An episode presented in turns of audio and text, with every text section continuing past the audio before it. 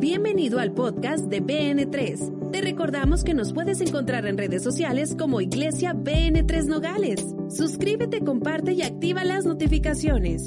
Y llegó el momento más esperado. Ahora los dejamos con la palabra de Dios. Hoy Dios nos va a hablar y traemos una palabra de parte de Dios y estoy muy emocionado con el tema, aunque el tema no te asuste, se llama el dolor de lo nuevo. Dile a tu vecino, hay un dolor en las cosas nuevas. El dolor de lo nuevo. Quiero entrar y leer lo que dice nuestro texto de esta serie. En aquel tiempo el renuevo del Señor será para hermosura y gloria y el fruto de la tierra para grandeza y honra a los sobrevivientes de Israel. Juan capítulo 15, con el que vamos a sustentar esta palabra de este día, dice, yo soy la vid verdadera y mi padre es el labrador.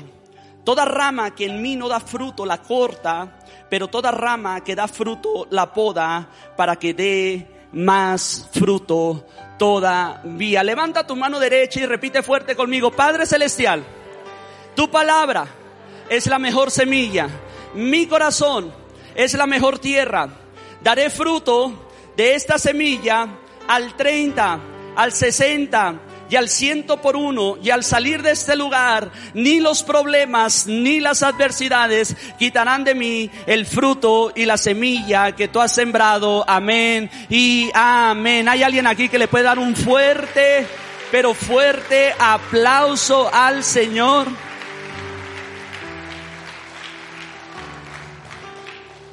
Si este día yo te dijera que tus mejores días están por venir, quizás soltarías un fuerte gloria a Dios y un aleluya. Si yo te dijera que aún no has vivido tu mejor temporada, quizás tú gritarías de júbilo y celebrarías a Dios. Pero hoy yo no vengo a hablarte de la intención de mi persona, sino una palabra del Espíritu que está escrita en la palabra y muchas veces esta palabra la usamos muy a la ligera con el paso del tiempo, pero es una verdad en Dios. Y esa verdad dice que la gloria postrera de esta casa, hay alguien aquí que tiene que recibir esa palabra.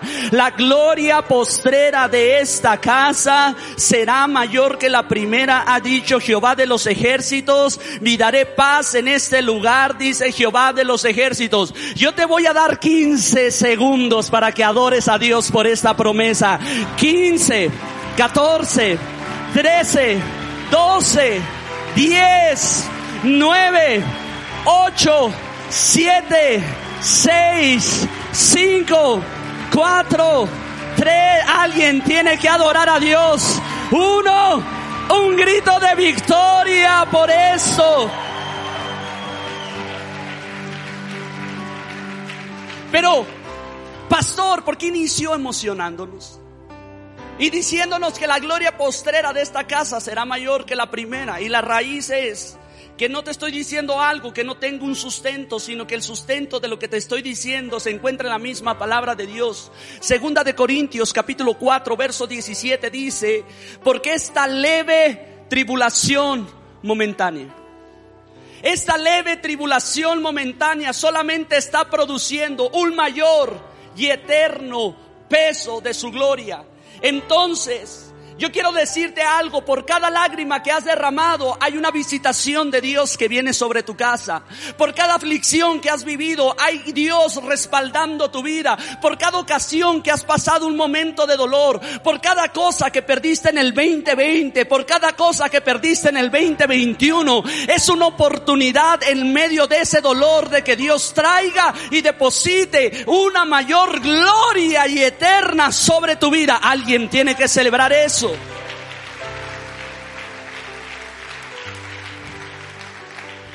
Entonces yo tengo que entender qué es lo que el dolor produce.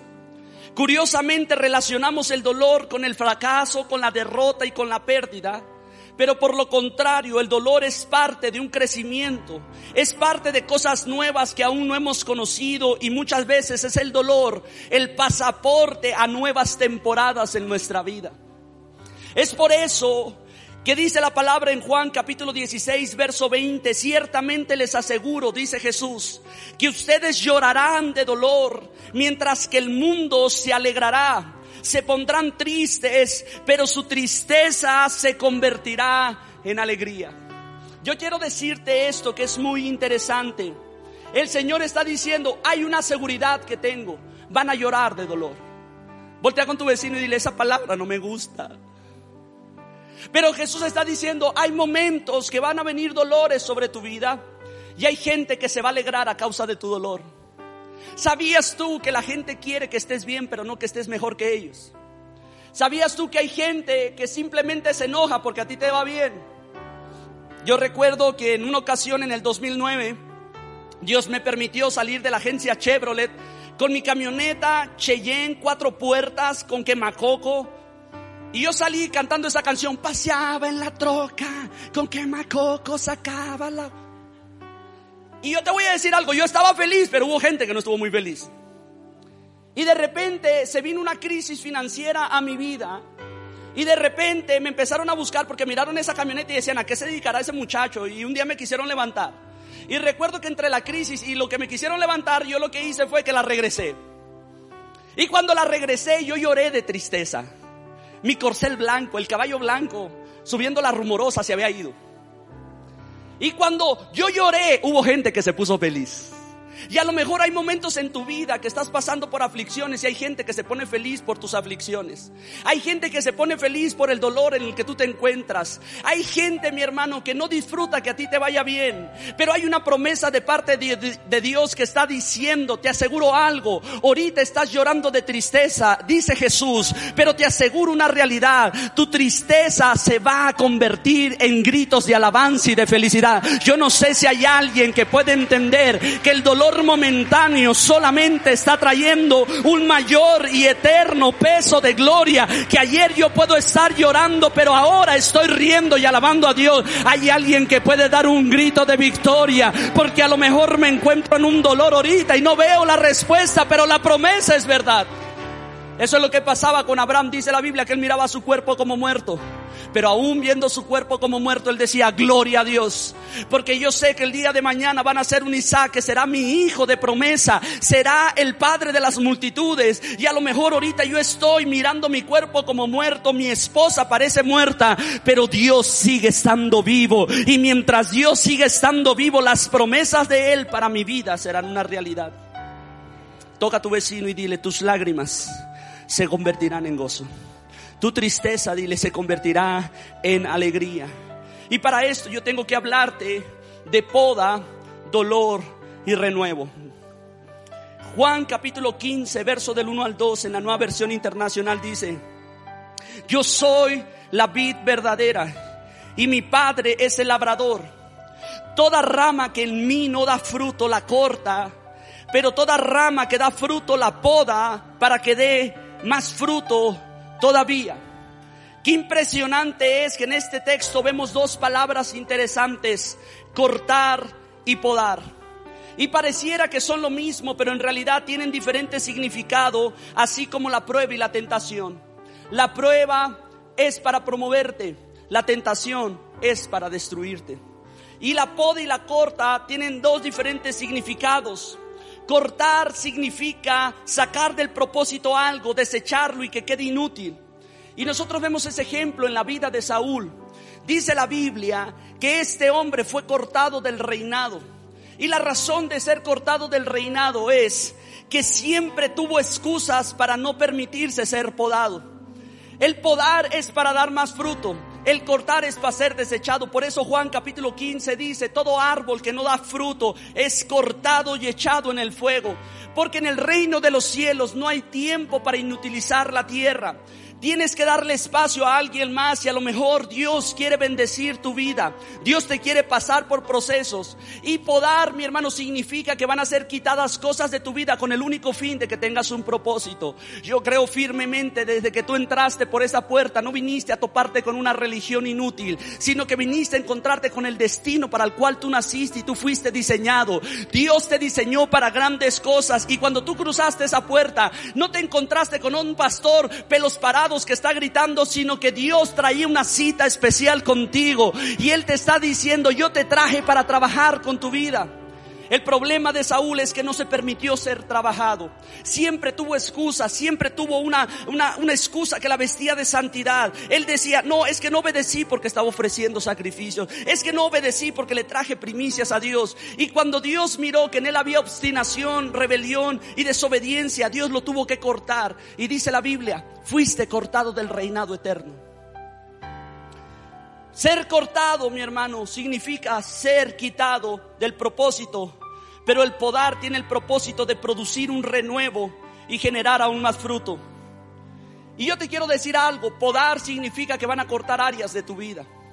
Significa que hay cosas en tu vida que tienen que ser quitadas, procesadas y esas van a causar dolor. Y en el dolor tú vas a tener que darte cuenta que no es Dios el que te está matando, sino que es Dios el que te está promoviendo. Tú vas a tener que darte cuenta que vas a tener que renunciar a situaciones, actitudes, a comentarios, a situaciones en tu vida. A lo mejor vas a tener que cortar con amistades. A lo mejor vas a tener que hacer un espacio con tus familiares. Pero es Dios el que está trabajando contigo y hay veces que eso duele, pero trae mucho fruto. Es por eso que la vida del creyente no paramos de crecer, no paramos de ser probados y no paramos de ser podados. Yo cuando estaba pequeño me desarrollé en una religión que predicábamos en las esquinas. Y yo echaba la mentira más mentirosa que puede decir un cristiano. Acepta a Cristo y se acabaron tus problemas. Y es por lo contrario, porque cuando tú aceptas a Cristo, tú entras en un reino que está viviendo violencia. Y dice la Biblia, el reino de los cielos sufre violencia y solamente son los violentos y los valientes los que lo arrebatan. ¿Hay algún valiente aquí que pueda dar un grito de victoria? Entonces yo tengo que encontrar a Dios en las diversas pruebas que yo me encuentro. Es por eso que es el medio de las diversas pruebas donde el apóstol Santiago nos da un consejo. Santiago 1 del 2 al 4 dice, hermanos míos, considérense muy dichosos cuando tengan que enfrentarse con diversas pruebas, pues ya saben que la prueba de su fe produce constancia. Y la constancia debe de llevar a feliz término la obra para que sean perfectos e íntegros sin que les falte nada. Toca a tu vecino y dile, la prueba de tu fe tiene que producir constancia. Eso a mí me encanta, mi hermano, porque la mayoría de las veces llegamos a, a, un encuentro con Dios y llegamos tan llenos de emoción, queriendo hacer tantas cosas, y no nos damos cuenta que en esta vida vamos a ser probados. ¿Sabes por qué? Porque Dios, cuando te dije que tú cruzaste esa puerta para encontrarte con tu destino, es que Dios te ama tal y como tú eres, pero no quiere que te quedes como estás. Él quiere procesar tu vida.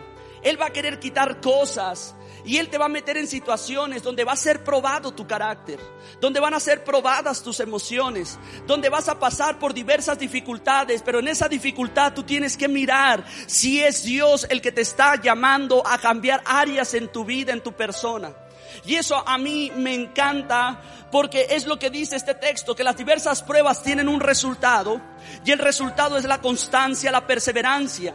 Entonces yo puedo entender lo que dice Hebreos, que por la fe alcanzaron promesas. Y para alcanzar mis promesas es que mi fe tuvo que ser pasada por diversas pruebas y la prueba me causó constancia y la constancia me llevó a alcanzar las promesas que Dios tenía para mi vida. Toca a tu vecino y dile, no renuncies a las primeras de cambio.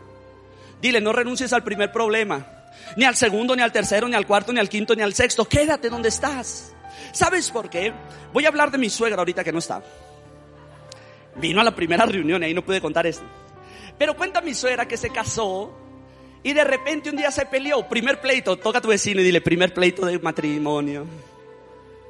Y al primer pleito mi suegra agarró sus cosas y se fue con, con mi abuela, mi abuela política. O sea, se fue con su mamá. Dí conmigo, se fue con su mamá. Y ahí llegó con sus cosas. Ahora, la abuela la mira, era una mujer sabia, llena de Dios, y le dice, hija, ¿qué haces aquí? Estoy peleada. Me fui de la casa. Ahora, mi suegra vivía una cuadra, imagínate la escena, se pone más interesante, ¿no? Uy, qué daño. Y mi abuela política, porque también me cuidó cuando yo era un niño, me dice, le dice, hija, no ande haciendo escenas con las vecinas. Toca a tu vecino. Ay, dile.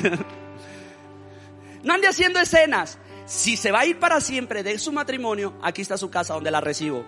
Pero si nomás se va a contentar y al ratito se va a regresar, quédese donde está y manténgase porque van a venir muchos problemas y usted no puede permitir que al primer problema ya hace una, una, escena y se sale de su casa. Toca a tu vecino y dile, siento a Dios aquí que me está hablando. Porque sabes qué es lo que sucede cuando pasamos por un problema. Yo tengo que mantenerme firme sabiendo que este problema no me puede desenfocar del propósito para el cual yo nací. Que este problema que yo tengo ahorita no me va a sacar del curso que Dios tiene para mi vida, sino que este problema a lo mejor está probando mi carácter. A lo mejor está probando mis emociones. A lo mejor esta prueba está probando actitudes que están en lo más profundo de mi ser. Y si yo me mantengo en constancia y permito que Dios pode áreas de mi vida, entonces yo estoy llegando a una perfección y estoy siendo íntegro. Quiero decirte algo, en el reino de Dios no hay atajos ni caminos cortos. Toca a tu vecino y dile, no hay atajos. Lo que hay es un camino de constancia y de resistencia. Es por eso que el apóstol Pablo decía, olvidando lo que queda atrás, me enfoco a lo que está delante, corriendo con paciencia la carrera de la fe. Y lo que significa paciencia, mi hermano, es que llévatela suave, llévatela tranquilo, porque este camino va a estar muy largo. A mí me encanta esa gente que llega y me dice, pastor, ya llegué a BN3, Dios me habló anoche, ahora quiero dirigir a los músicos, ahora quiero dirigir a los servidores, ahora quiero que me dé dos grupos vida, y ahora quiero hacer esto, esto, esto, y yo, sereno, moreno, tranquilo. Mira, si Dios nos presta vida por 70 años, vamos a hacer iglesia BN3. Así es que te quiero ver al final conmigo y no que a la primera de cambios tire la toalla. Esta es una carrera de paciencia y es una carrera de resistencia. Tenemos que permitir que Dios trate con nosotros porque no hay atajos ni caminos cortos. Y tenemos que aprender a escuchar la voz de Dios en medio de nuestros procesos.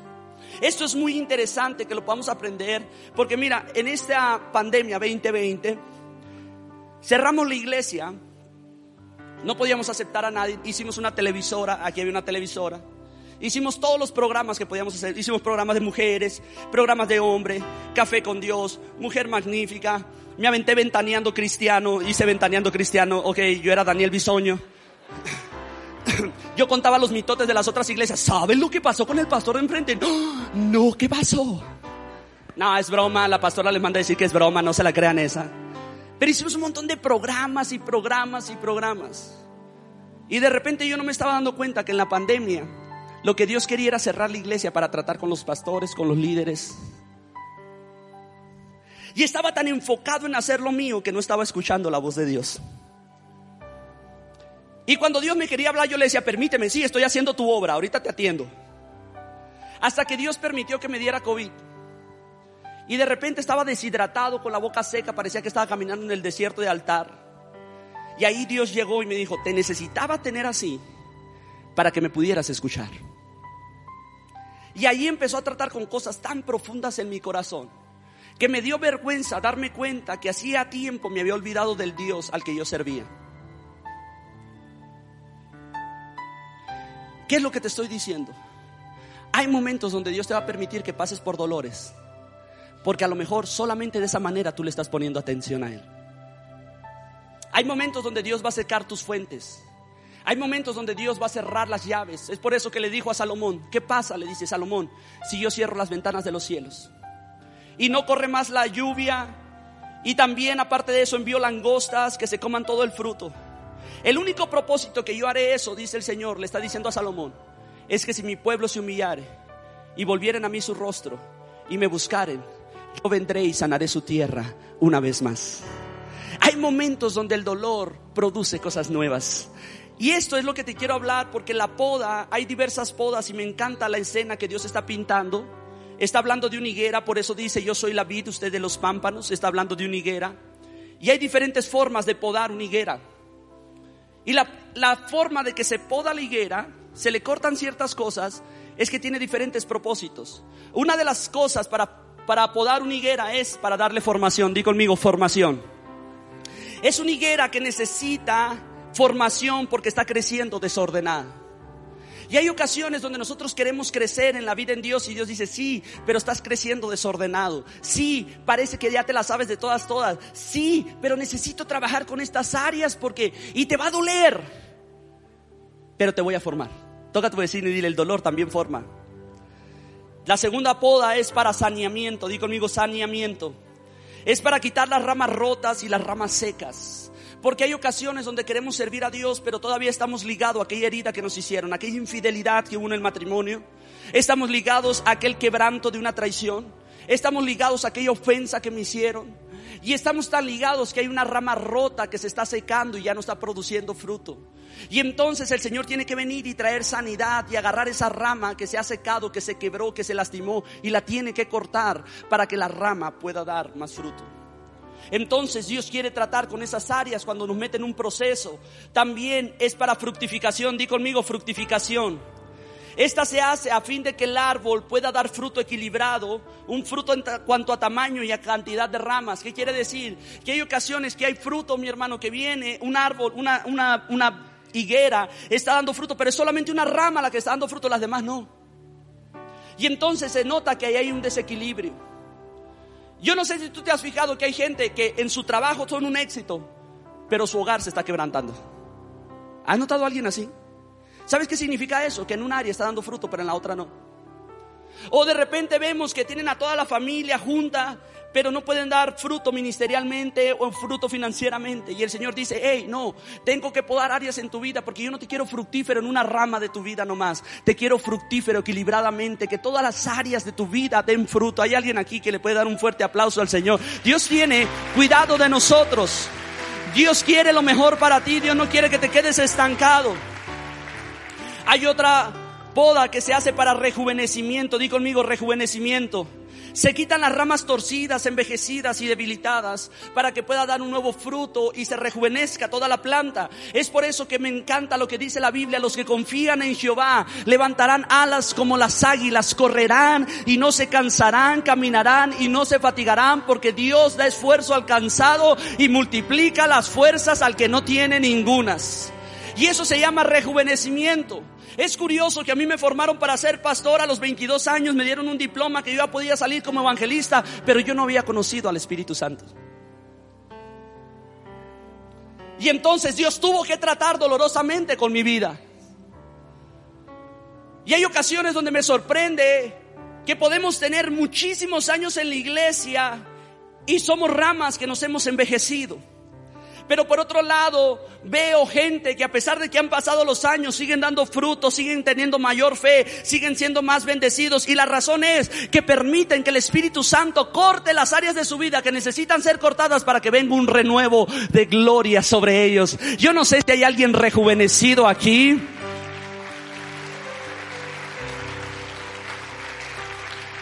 Porque el ser joven no significa la edad. Yo recuerdo que antes le decía, pasen a danzar. Y pasaba nuestro hermano Jesús Cañes de 70 años, ¿se acuerdan? Y el hermano Jesús Cañes andaba danzando aquí enfrente. Y los jóvenes de la iglesia estaban viejos por dentro. Y el viejo por fuera estaba joven por dentro.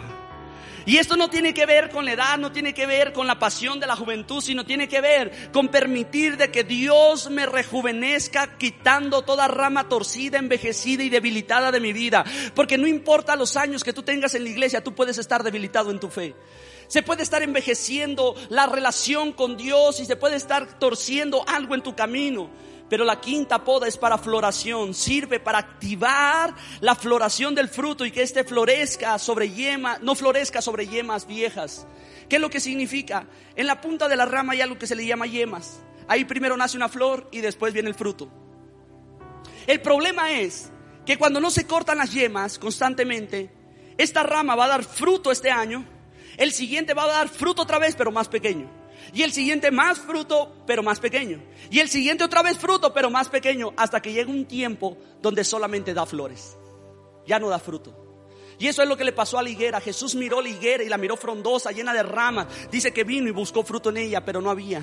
Porque su fruto de floración o su poda de floración no había llegado y lo único que tenía era apariencias. Y qué feo es que en ocasiones somos cristianos de apariencias. Soy cristiano cuando me conviene. Toca a tu vecino y dile, eso era para mí, no era para ti, no te agüites, dile. Sí, que, que decimos gloria a Dios o oramos ya nomás cuando nos acordamos, estamos pasando por un proceso. Y de repente estamos llenos de flores, pero ya no hay fruto.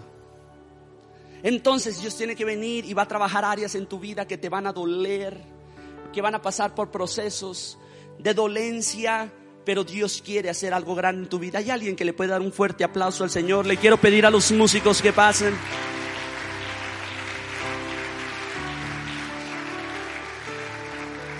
Entonces eso quiere decir que cada poda, cada prueba de Dios quiere producir un renuevo equilibrado, sano, correcto, fuerte y abundante. Eso quiere decir de que Dios cuando te pasa por procesos de dolor, lo que Dios quiere es renovarte, lo que Dios quiere es redireccionarte, lo que Dios quiere es tratar contigo. Y te pueden doler áreas. Que Dios tiene que quitarte una amistad. Que Dios tiene que quitarte de, alguna, de alguna situación que a lo mejor estás pasando por un momento turbio en tus finanzas. Que a lo mejor tú no entiendes y dices, pero ¿por qué me está yendo tan mal en las finanzas? Y lo que Dios quiere, enseñarte en las finanzas a ser un mejor administrador para lo que Dios te va a dar mañana. Porque si Dios no trabaja con una poda ahorita, lo que Dios te va a dar mañana, en lugar de ser una bendición, se va a convertir en tu maldición. Hay alguien aquí que me está poniendo atención. Eso es lo que le pasó al rey Saúl. El rey Saúl no permitió ningún tipo de dolor en su vida. No permitió ser procesado. No quiso tener paciencia. No quiso esperar al profeta. No quiso esperar el tiempo de Dios. Y entonces tuvo que ser cortado. Y yo no quiero que nadie en esta casa sea cortado de esta casa. Sino que por lo contrario, en cada adversidad, tú puedas decir, estoy pasando por una aflicción que me está produciendo fe y constancia. Y que en medio de la aflicción y en medio de la constancia, estoy siendo perfeccionado para poder llevar a buen término mi vida y tener un final como Dios lo programó para mi vida. Yo sé que hay dolores, yo sé que perdimos familiares, yo sé que perdimos finanzas, yo sé que perdimos inversiones, pero eso no es más que la oportunidad que está diciendo el apóstol Pablo. Esta leve tribulación momentánea va a traer un mayor y eterno peso de gloria. Yo no sé si hay alguien que me está comprendiendo y le puede dar un fuerte aplauso al Señor. Entonces, yo vuelvo a iniciar con lo que dije al principio. ¿Qué pasaría si yo te dijera que tus mejores días están por venir? Hay alguien aquí que está entendiendo este mensaje. ¿Qué pasaría si yo te dijera que no has vivido tu mejor temporada? A pesar del dolor que estás pasando, hay una mejor temporada. Yo no sé si habría alguien que pudiera celebrar a Dios aquí.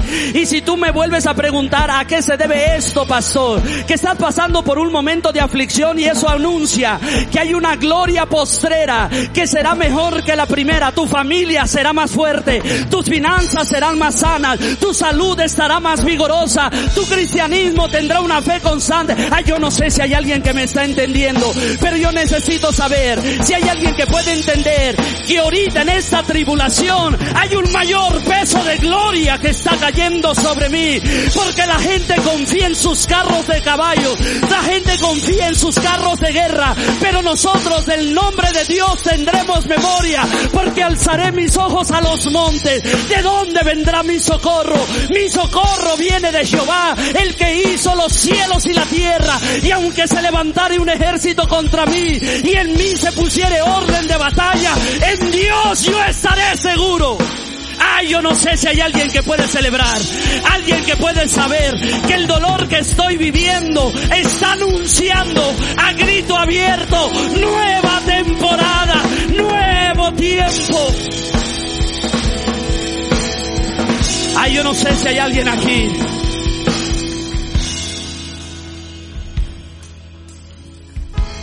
Apocalipsis 3, o perdón, Génesis 3, verso 15 dice,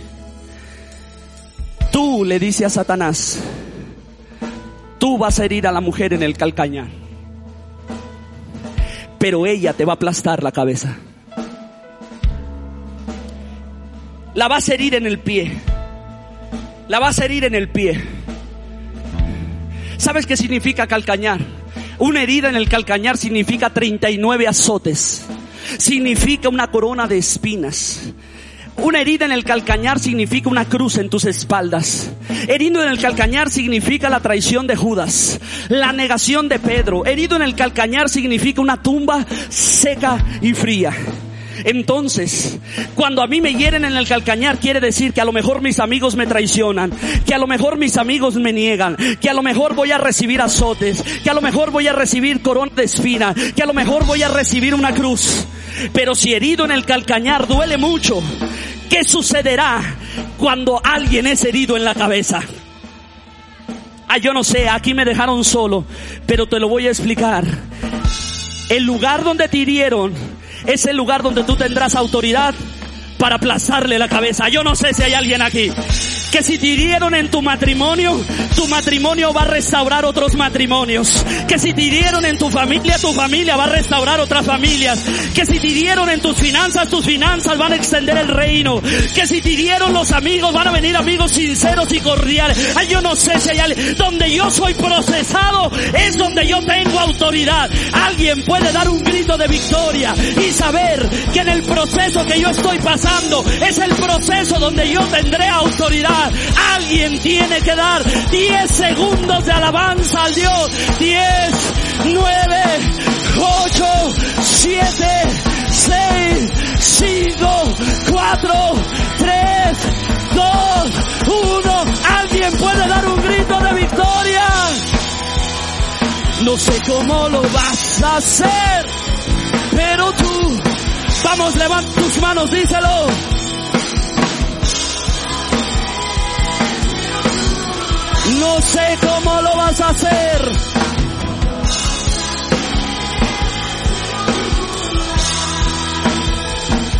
No sé cómo. Díselo de tu corazón, eres fiel.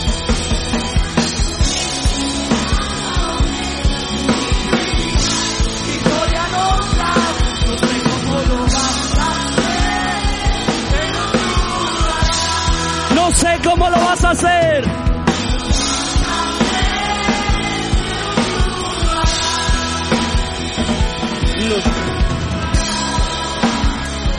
Pero tú lo harás, pero tú lo harás.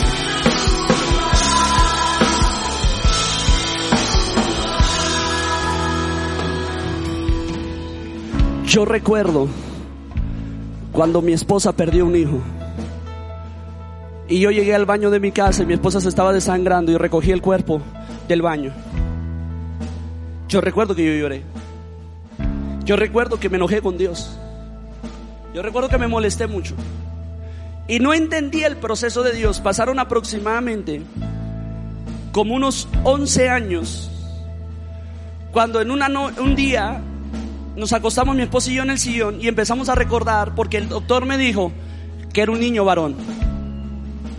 Y empezamos a recordar cómo sería. Y empezamos a extrañar algo que nunca pudimos abrazar. Un sueño que se murió. Un sueño que nunca se hizo una realidad. Y yo no entendía el proceso de Dios, pero ese día que derramé mis lágrimas, ese día, yo recuerdo que a los siguientes días empezaron a llegar padres que habían perdido a sus hijos y venían buscando consuelo. Y las palabras que yo le daba los fortalecía y entonces sentí la mano de Dios tocándome y diciéndome, Esteban, para este tiempo fuiste preparado. Por eso pasaste ese dolor. Y con eso yo te quiero decir algo. Las lágrimas que tú estás derramando ahorita serán la fortaleza de otras personas el día de mañana. Lo que tú estás perdiendo ahorita será tu victoria el día de mañana. Yo no sé si hay alguien que lo puede creer. Yo no sé si hay alguien que puede dar un gloria a Dios. Yo no sé si hay alguien que puede celebrar al Rey y decir, yo no sé cómo tú lo harás, pero sé que lo harás.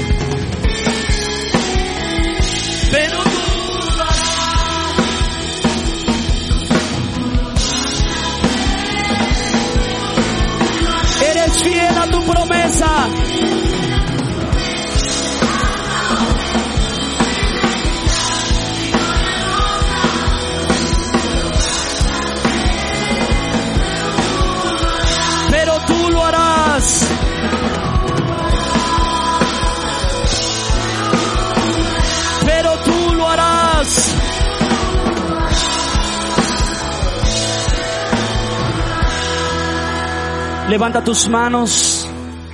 Yo te bendigo en el nombre del Padre, en el nombre del Hijo y en el nombre del Espíritu Santo. Y yo declaro que sobre toda aflicción que tú estás viviendo, todo desánimo, toda tristeza, hoy viene el Señor y te dice, tu tristeza se convertirá en gozo. Y en ese momento yo le pido al Espíritu de Dios, trae fortaleza sobre tus hijos. Trae sabiduría, trae dirección, llévalos a nuevos niveles de gloria que ellos puedan ver tu Santo Espíritu derramándose sobre ellos con sabiduría, con inteligencia, con poder. Que tu gracia y tu favor venga, Padre Dios, y tú les reveles que en medio del dolor estás preparando camino nuevo que tú estás diciendo las mismas palabras de Isaías. Estoy abriendo un camino en el desierto y ríos en los lugares áridos y solos. Y en este momento yo declaro bendiciones abundantes que corren, te alcanzan. Yo declaro que el bien y la misericordia te seguirán todos los días de tu vida. Yo declaro que mirarás a Dios en medio de tu aflicción y en los próximos días, meses, años, mirarás al Espíritu Santo trayendo nuevas temporadas, abriendo nuevos caminos, nuevos portales y cruzarás y disfrutarás. A lo mejor hoy te sientes como un esclavo en Egipto, pero dice el Señor, hay una tierra para ti que fluye leche y miel y a lo mejor te sientes caminando en el desierto como perdido por años dando vueltas en el mismo lugar, pero el tiempo viene, el tiempo se acerca donde mirarás el fruto de la tierra y mirarás la tierra que he preparado para ti. Yo declaro bendiciones en todas las áreas, área familiar, área personal, área financiera, área matrimonial, en el área de negocios. En ese momento yo declaro los cielos abiertos sobre tu vida y declaro que este 2022 los cielos se abren para ti y que la gloria postrera será mayor que la primera en el nombre del Padre, en el nombre del Hijo y en el nombre del Espíritu Santo.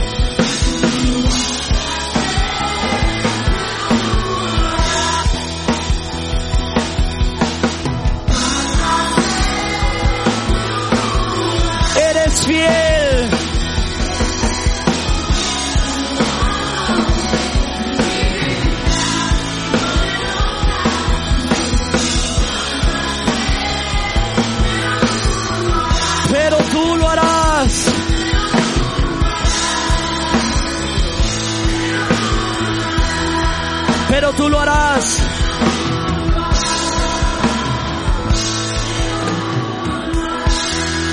Le podemos dar un fuerte aplauso a Jesús.